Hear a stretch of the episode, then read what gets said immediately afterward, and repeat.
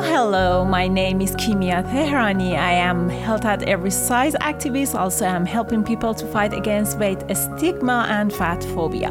I have studied masters in food science and technology when I lived in Iran and then I have immigrated to Austria where I started to study art, especially in graphic design field. About one year ago, after I have been diagnosed with orthorexia, I have been interested in body positivity subjects and health at every size movement, and then I realized these are some unknown subjects in Iran which people may need my help to be informed about. Then I started having a page about that on Instagram for Farsi people, and step by step I could help uh, many to find their path to fat liberation and self love. I am studying intuitive eating with Evelyn Tribole Intuitive Eating Pro Skill webinar and hope to full my education with her and become one of the people who are helping others to be in peace around food. You can find my page on Instagram on Kimiami underline podcast. I would be thankful if you follow me and help me to grow to help others. Thank you for listening to my podcast today. Let's begin.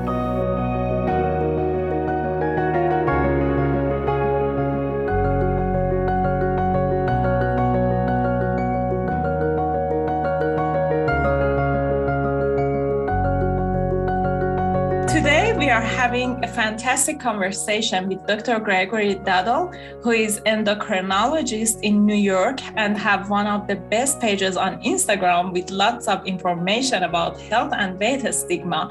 You can find him on Instagram under everything endoc- endocrine. Uh, you can also find the cutest reels on his page with the best dance style ever I call it Dodell style.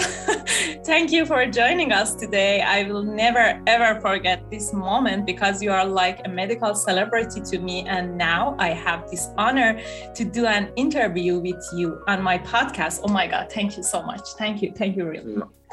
My pleasure. Thank you for inviting me. Thank you. So let's start.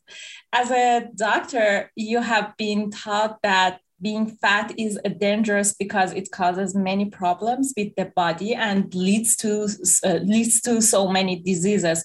So my first question is that how you manage to dismantle this belief system and change your approach to health at every size? Okay very important question. I think that's the crux of, of the whole thing right? So i think we are and i know we are that research is showing how detrimental stigma is and specifically regards to weight.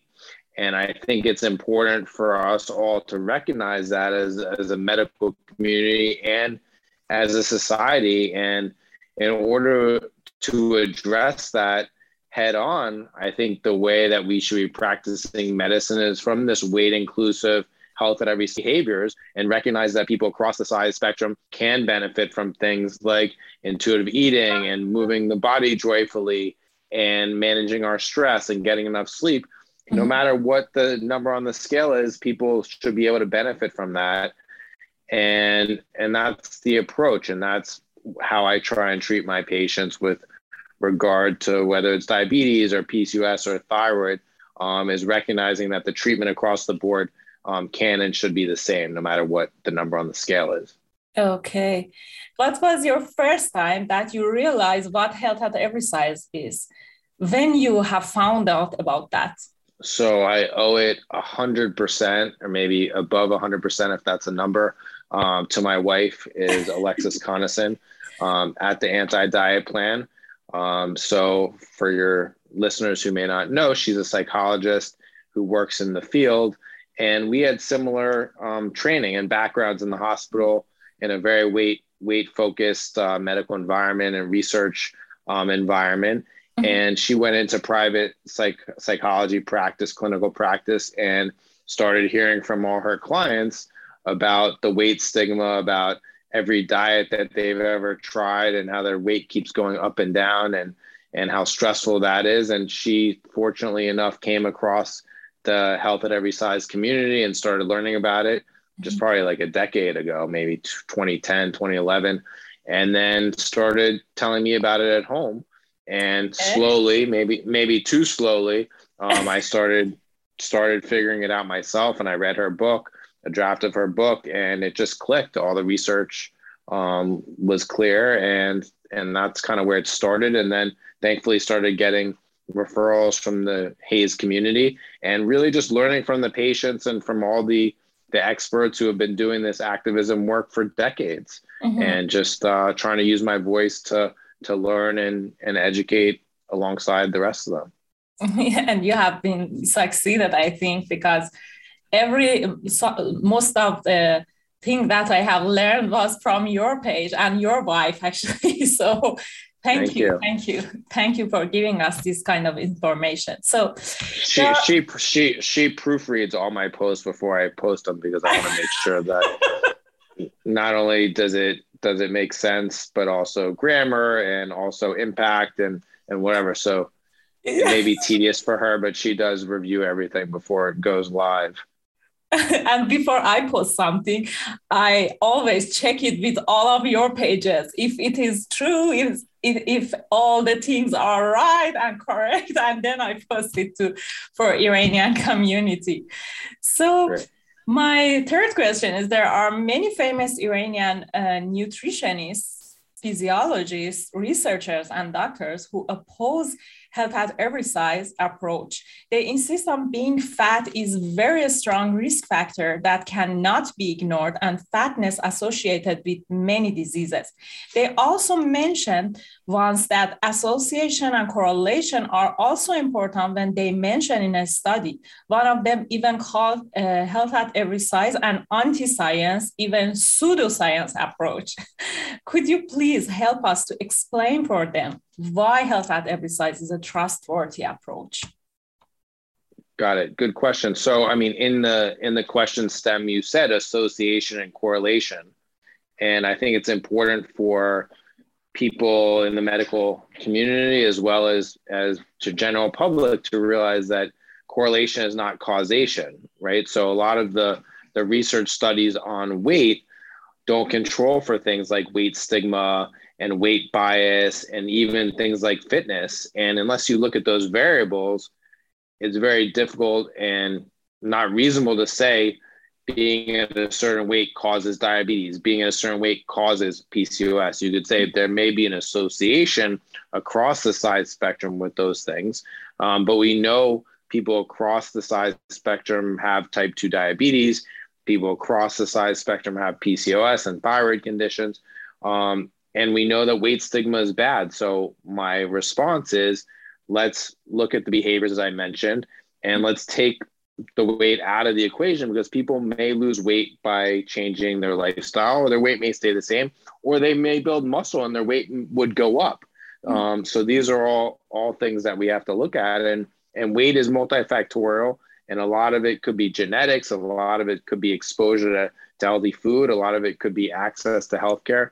So we have to look at all those things and we can't just look at someone's number on the scale and say you're healthy or not. Mm-hmm. Yeah, of course, of course. Because I, when I was um, so skinny and I was happy about my health, I was actually not healthy. It was the uh, semi anorexia behavior that I have done to myself. And it was awful. I always felt um, i'm cold and i could i didn't have any kind of energy to exercise. So i wasn't healthy. I was just skinny and okay acceptable for some kind of system that says skinny is everything.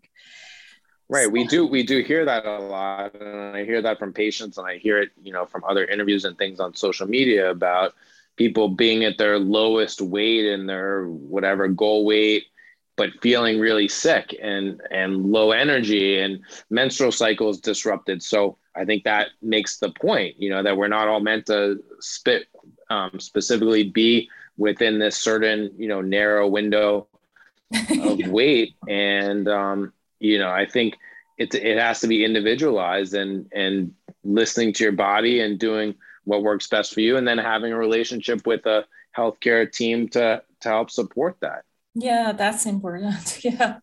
On your instagram page i have seen and read a very interesting post that says weight is not a vital sign then there was this cardio doctor who argued that it definitely is, and you are looking for likes on social media and need attention, which was really funny in my point of view, because you are doing everything to raise people awareness about weight stigma.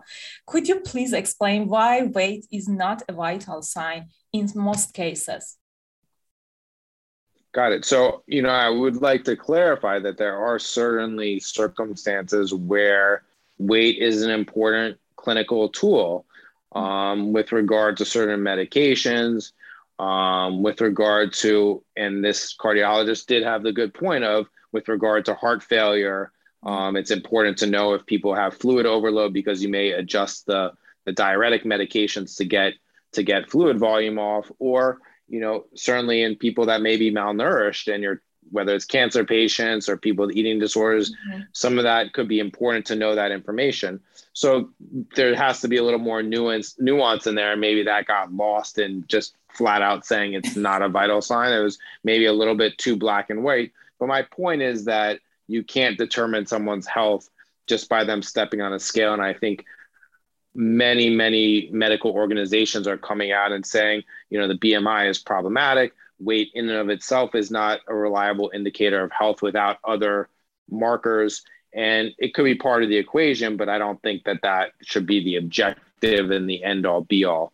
Um, you treat blood pressure as a vital sign and heart rate and things like that um, because you are using a specific medication to to treat those things. And I think the arguments you know, people who their objective is just for weight loss will look at it as a vital sign versus myself. I think it, it could be problematic just to use that as a as an end all be all. And that's kind of what I was getting at. Mm, yeah. Okay. Does that make sense? Yeah, I understand you. Yeah, that is. Yeah. And uh, sometimes I tell myself, um, sometimes I uh, get triggered to weight myself again because I haven't been on a scale for one year. And then i tell myself that do you uh, do you uh, check your body temperature every day? Why you why you want to see that? How weight are you? So is it a trigger? Maybe there's something that you ha- you are stressed about and you want to see how worthy are you. And you are doing so good till now for this year. So don't do that to yourself. It's not a vital sign but do exercise and eat intuitively and these these are the things that are important or do meditation or yoga things that make your mental health better make him an improvement. Totally.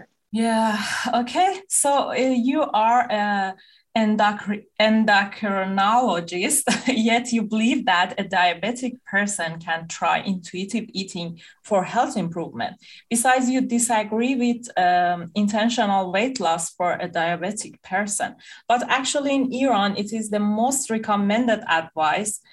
And could you please enlighten us about that? Right. Um, so it's very difficult for people that are living in societies and, and our society and culture to give up a major food group like a carbohydrate. And I think we need to work within what our society and what our culture is. And I think pairing foods up together, like many, many great dietitians discuss, pairing up a carbohydrate with a protein and with a fat to slow down the absorption of sugar is a good approach and listening to the body, right? So if someone has diabetes and after a meal, that may be you know high in carbohydrates or sugar or whatever if they don't feel good or they're increased thirst or urination things like that that's important information that the body is telling telling you. And focusing on the internal cues rather than the external cues um, are important. And by making lifestyle changes whether it's nutrition or movement weight may change. It may go down um, or as I said before, it may go up because someone who has uncontrolled diabetes may have lost a lot of muscle and a lot mm-hmm. of fat because the body's trying to produce energy. So they actually may gain weight.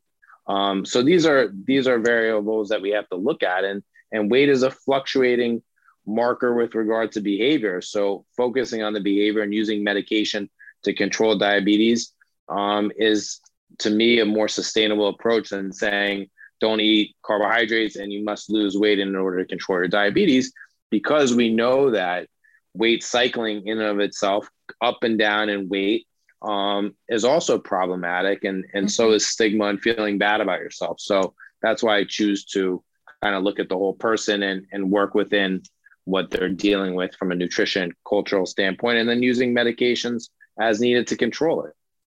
And do you see improvement in your patients with this approach? Yeah, I mean, I, I, I hope so. I mean, we we try and work on it, and it's, it's a chronic condition. So obviously, there's ups and downs, and stress changes, and mm-hmm. work life balance changes, and approach to food changes. So, you know, the goal is to have a long term um, control of the blood sugar as best as possible, while also having a good quality of life and not letting it dominate, you know, the day to day life and feeling bad about yourself or that you're going out and you can't do certain things that you enjoy. Mm-hmm. Um, so really trying to key into the whole the whole system, not just you know one thing, because it's not just nutrition. I mean, there's so, there's like 40 some odd things that affect blood sugar. So just like weight, it's not like just ins and outs of calories and how much you're burning. It's a there's a lot of good things going on in the body that we don't even necessarily understand at this point. Yeah. So I think just focusing on one or two metrics, you're missing a lot of the story. Yeah, and my first, uh, my first session uh, with Evelyn Tribole in our class, uh, we have seen this study about uh, people who uh, have uh, diabetes, diabetes, and they do exercises and the other um, health behavior without any weight loss. They get improvement, and that was shocking to me. That you don't need any um, you don't need diet to get better to get better condition in this uh, situation. And i think it's good to uh, it's good in every medical uh, school to teach this kind of study but they don't do that. And lots of doctors ask me why you uh, promote intuitive eating because maybe somebody is a diabetic person or somebody is um, going to be it's in on the edge and uh, you uh, you do something uh, dangerous. But I, I, I think it's more dangerous to go on a diet and go uh, um, do this yo-yo dieting. It's de- more dangerous. And yeah, I'm an activist. I, I'm promoting all the pages that says don't do that. It's more dangerous than everything, actually. Right. No, there was that pay, um, the recent paper, and is it maybe that's the one that Evelyn was presenting to you guys. Um, mm-hmm. Like over 200 references just showing that just activity and and movement in and of itself, independent of weight loss, and improved inflammatory markers, improved blood sugar control, improved insulin levels. Um, so a lot of the research studies, if there is improvement in any of those markers, people are quick to say, well, it's because they lost weight. Mm-hmm. But what are the behaviors that were going on that maybe caused weight loss that improved all those markers and, and really trying to tease out um, what those could be. Mm-hmm. Okay, thank you. So, okay, now I ask the most wanted question PCOS. You wrote okay. an amazing post about PCOS, which I have shared it thousand times. It says fat and skinny people both can be diagnosed with PCOS, therefore, the treatment should be equal. Unfortunately, in Iran, every gyno advice the opposite go and lose some weight I do remember you have said in one of your interviews in the podcast that PCOS is not gyno but endocrine doctor's expertise. Actually, my followers and I would like to know more about the weight inclusive treatment for PCOS. Got it. Yeah. So PCOS is, is challenging, and, and as you know, and your listeners probably know, it can take many years sometimes for the diagnosis to be made. Um, but as the post said, and as you're alluding to, it's a syndrome and it, and it does occur across the size spectrum. Mm-hmm. And it's a component, and the reason why a lot of endocrinologists treat it, but I, obviously gynecologists can treat it also. But mm-hmm. it's a little bit of a misnomer in that PCOS is polycystic ovarian syndrome, yeah. but not everyone who has PCOS necessarily has cysts on the ovaries. So the thinking now, the paradigm is that it's more of a metabolic type syndrome based on what we call insulin resistance, which also happens to correlate with type 2 diabetes. So, insulin being the hormone that regulates blood sugar. And the thinking is that there's some element of insulin resistance that then dries up testosterone and some other hormones that can interfere with the menstrual cycle and cause hair and mm-hmm. skin changes and metabolic changes like higher blood sugar. So, and the data has shown that that happens, you know, as I said, across the size spectrum. So the treatment is really trying to reduce that insulin resistance through mm-hmm. finding ways to move, pairing up foods, managing stress, all those things. And then certainly we use medications to lower insulin resistance, and that and that certainly can help um, in those situations. And again, it's not just someone who may be in a larger body. You know, I do see people, you know, all the time who are in, you know, quote unquote, like the normal BMI range who mm-hmm. have PCOS. So I think those people may not get diagnosed for many years just because of their body size. Yeah, and some people get um, bigger when they you know use the medicaments. For for me, that was ha- that has happened because I I did have end, uh, endometriosis, uh, cystic and PCOS, and yeah, I I couldn't lose weight because of them and because of the medicament and. Um, the doctor asked me to lose some weight, and at that time I was so thin, and I told myself, oh my God, I should lose more weight. I'm so fat because my doctor has told me that. And that was so dangerous for me because I did some dangerous, actually dangerous diets. Yeah. Yeah. And so that's not good for anyone. Sorry to hear. Yeah. No, the thinking also is that with the presence of this insulin resistance, mm-hmm. it may induce cravings for carbohydrates and eliminating carbohydrates completely may have the opposite effect of increasing the cravings for carbohydrates and also affect the energy and mood and things like that because the body eating that completely or going on some diet as you mentioned um, could be detrimental versus finding the ways to pair up those carbohydrates with other foods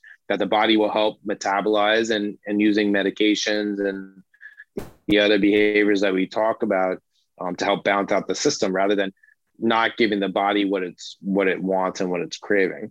Yeah so the last but not least is about fatty liver. People who are suffering from fatty liver ask me what does uh, health at every size recommend about the treatment? Uh, can yo-yo dieting cause fatty liver or intentional weight loss is on the table for fatty liver treatment? Yeah so i recently saw an article um, which again similar to pcos was also saying that that not everyone who has fatty liver necessarily is in a larger body, and there could be lean people that have fatty liver. So I think we're we're seeing that you know more, and there's some genetic component to it um, potentially as well. So the same with PCOS and the same with type two diabetes. I think focusing on behaviors, and then there are a lot of studies going on about using medications um, for insulin resistance for fatty liver. Mm-hmm. Um, just the, and sim, they're the same medications that we use for type 2 diabetes and PCOS. It's really just finding ways to decrease this insulin resistance, which metabolically is very effective, you know, for these types of metabolic conditions. Uh-huh. Okay. Okay. Okay. Thank you. Thank you. Do you have any advice for Iranian doctor to how to behave when they see a fat person in their office, in their practice? Yeah, I mean, I think that hopefully we all went into medicine to do our best and help people and help our patients.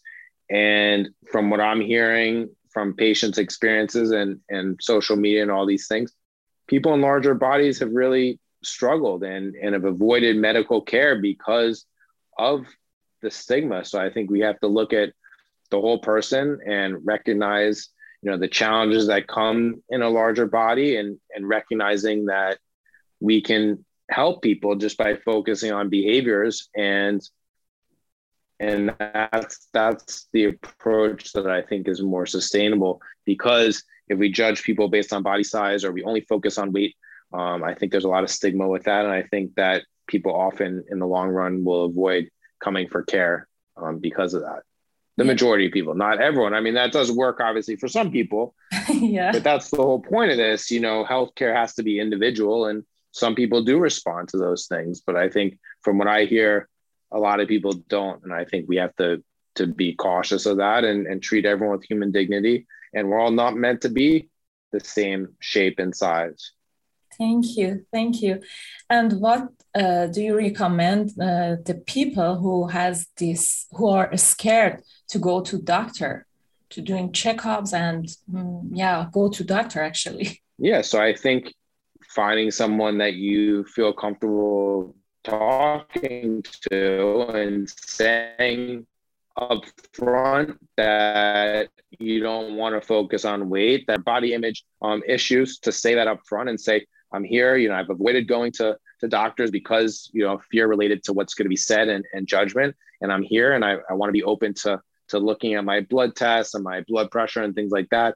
These are the behaviors I'm working on. This is the therapy I'm doing. This is how I'm approaching nutrition and lay it out on the line. And hopefully that's a, a good constructive foundation for for a meaningful clinical relationship yeah but being up being upfront about past experiences that may have been traumatic and and hoping that this time around is going to be different yeah it is. For me it, it has happened. My doctor here asked me to ask me to go on scale and i told him uh, i have an uh, orthorexia and i don't want to know my weight. Please do blind weight. Uh, and uh, he asked me what is that? And uh, why you why you are scared of going on scale? So i have uh, explained a little bit about uh, diet culture and, and, things that I have going through.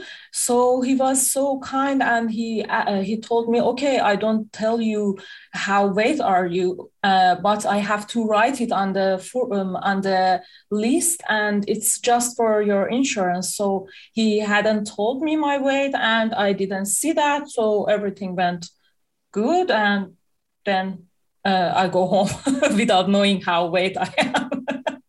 right, and it was probably a better experience because you did the whole visit wasn't you know after the fact of like oh your weight's up it's down or all the emotions of that you were able to really probably discuss other things that you were there for yeah. um, without being preoccupied with just that number mm-hmm. um, which could change obviously day to day and you know i think that's also maybe something that in the future needs to be addressed which is we on this electronic medical medical record just like your doctor said that it will not let us oftentimes go through in the chart without entering a weight.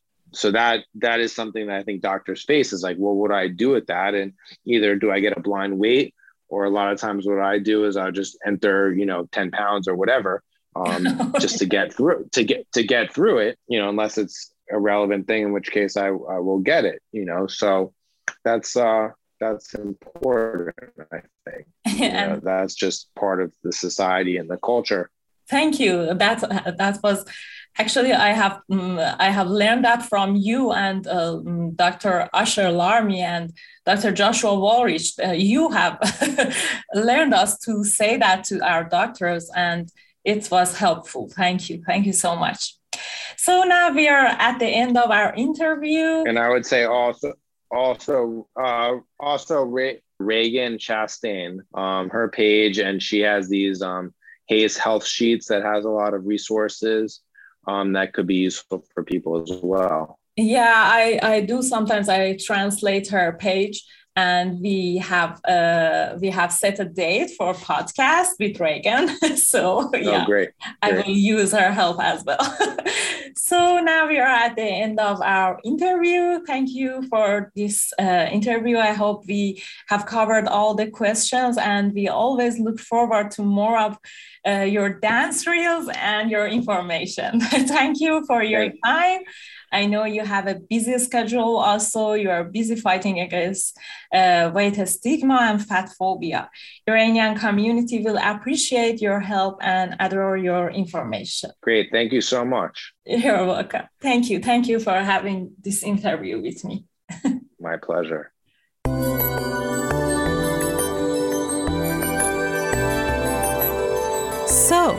That was a great interview with Dr. Gregory Dodell, who has dedicated his page on Instagram to fight against weight stigma and inform us daily about health at every size and health behaviors approaches. I hope you learned some important issues as well. I should apologize for my English knowledge. I hope you understand my intention, which is that help you to love your body more and give activists and experts a platform to share their knowledge. Therefore, I hope I could do what's really matter. In the end, let me ask you what are you beyond your body? I can start to share and then you can think about that. And if you like, you can write a comment about that on my Instagram page. Beyond my body, I am a friend, a daughter, an activist who is helping people to dismantle diet culture Beyond my body, I am a soul, a heart, and a laugh. I love people laugh. And I love making people laugh and enjoy watching them burst into tears because of my jokes. Beyond my body, I am so many things. I love my body and my other features. I hope you do too. So, what are you beyond your body? Think about that. Thank you for everything and thank you for today. Have a nice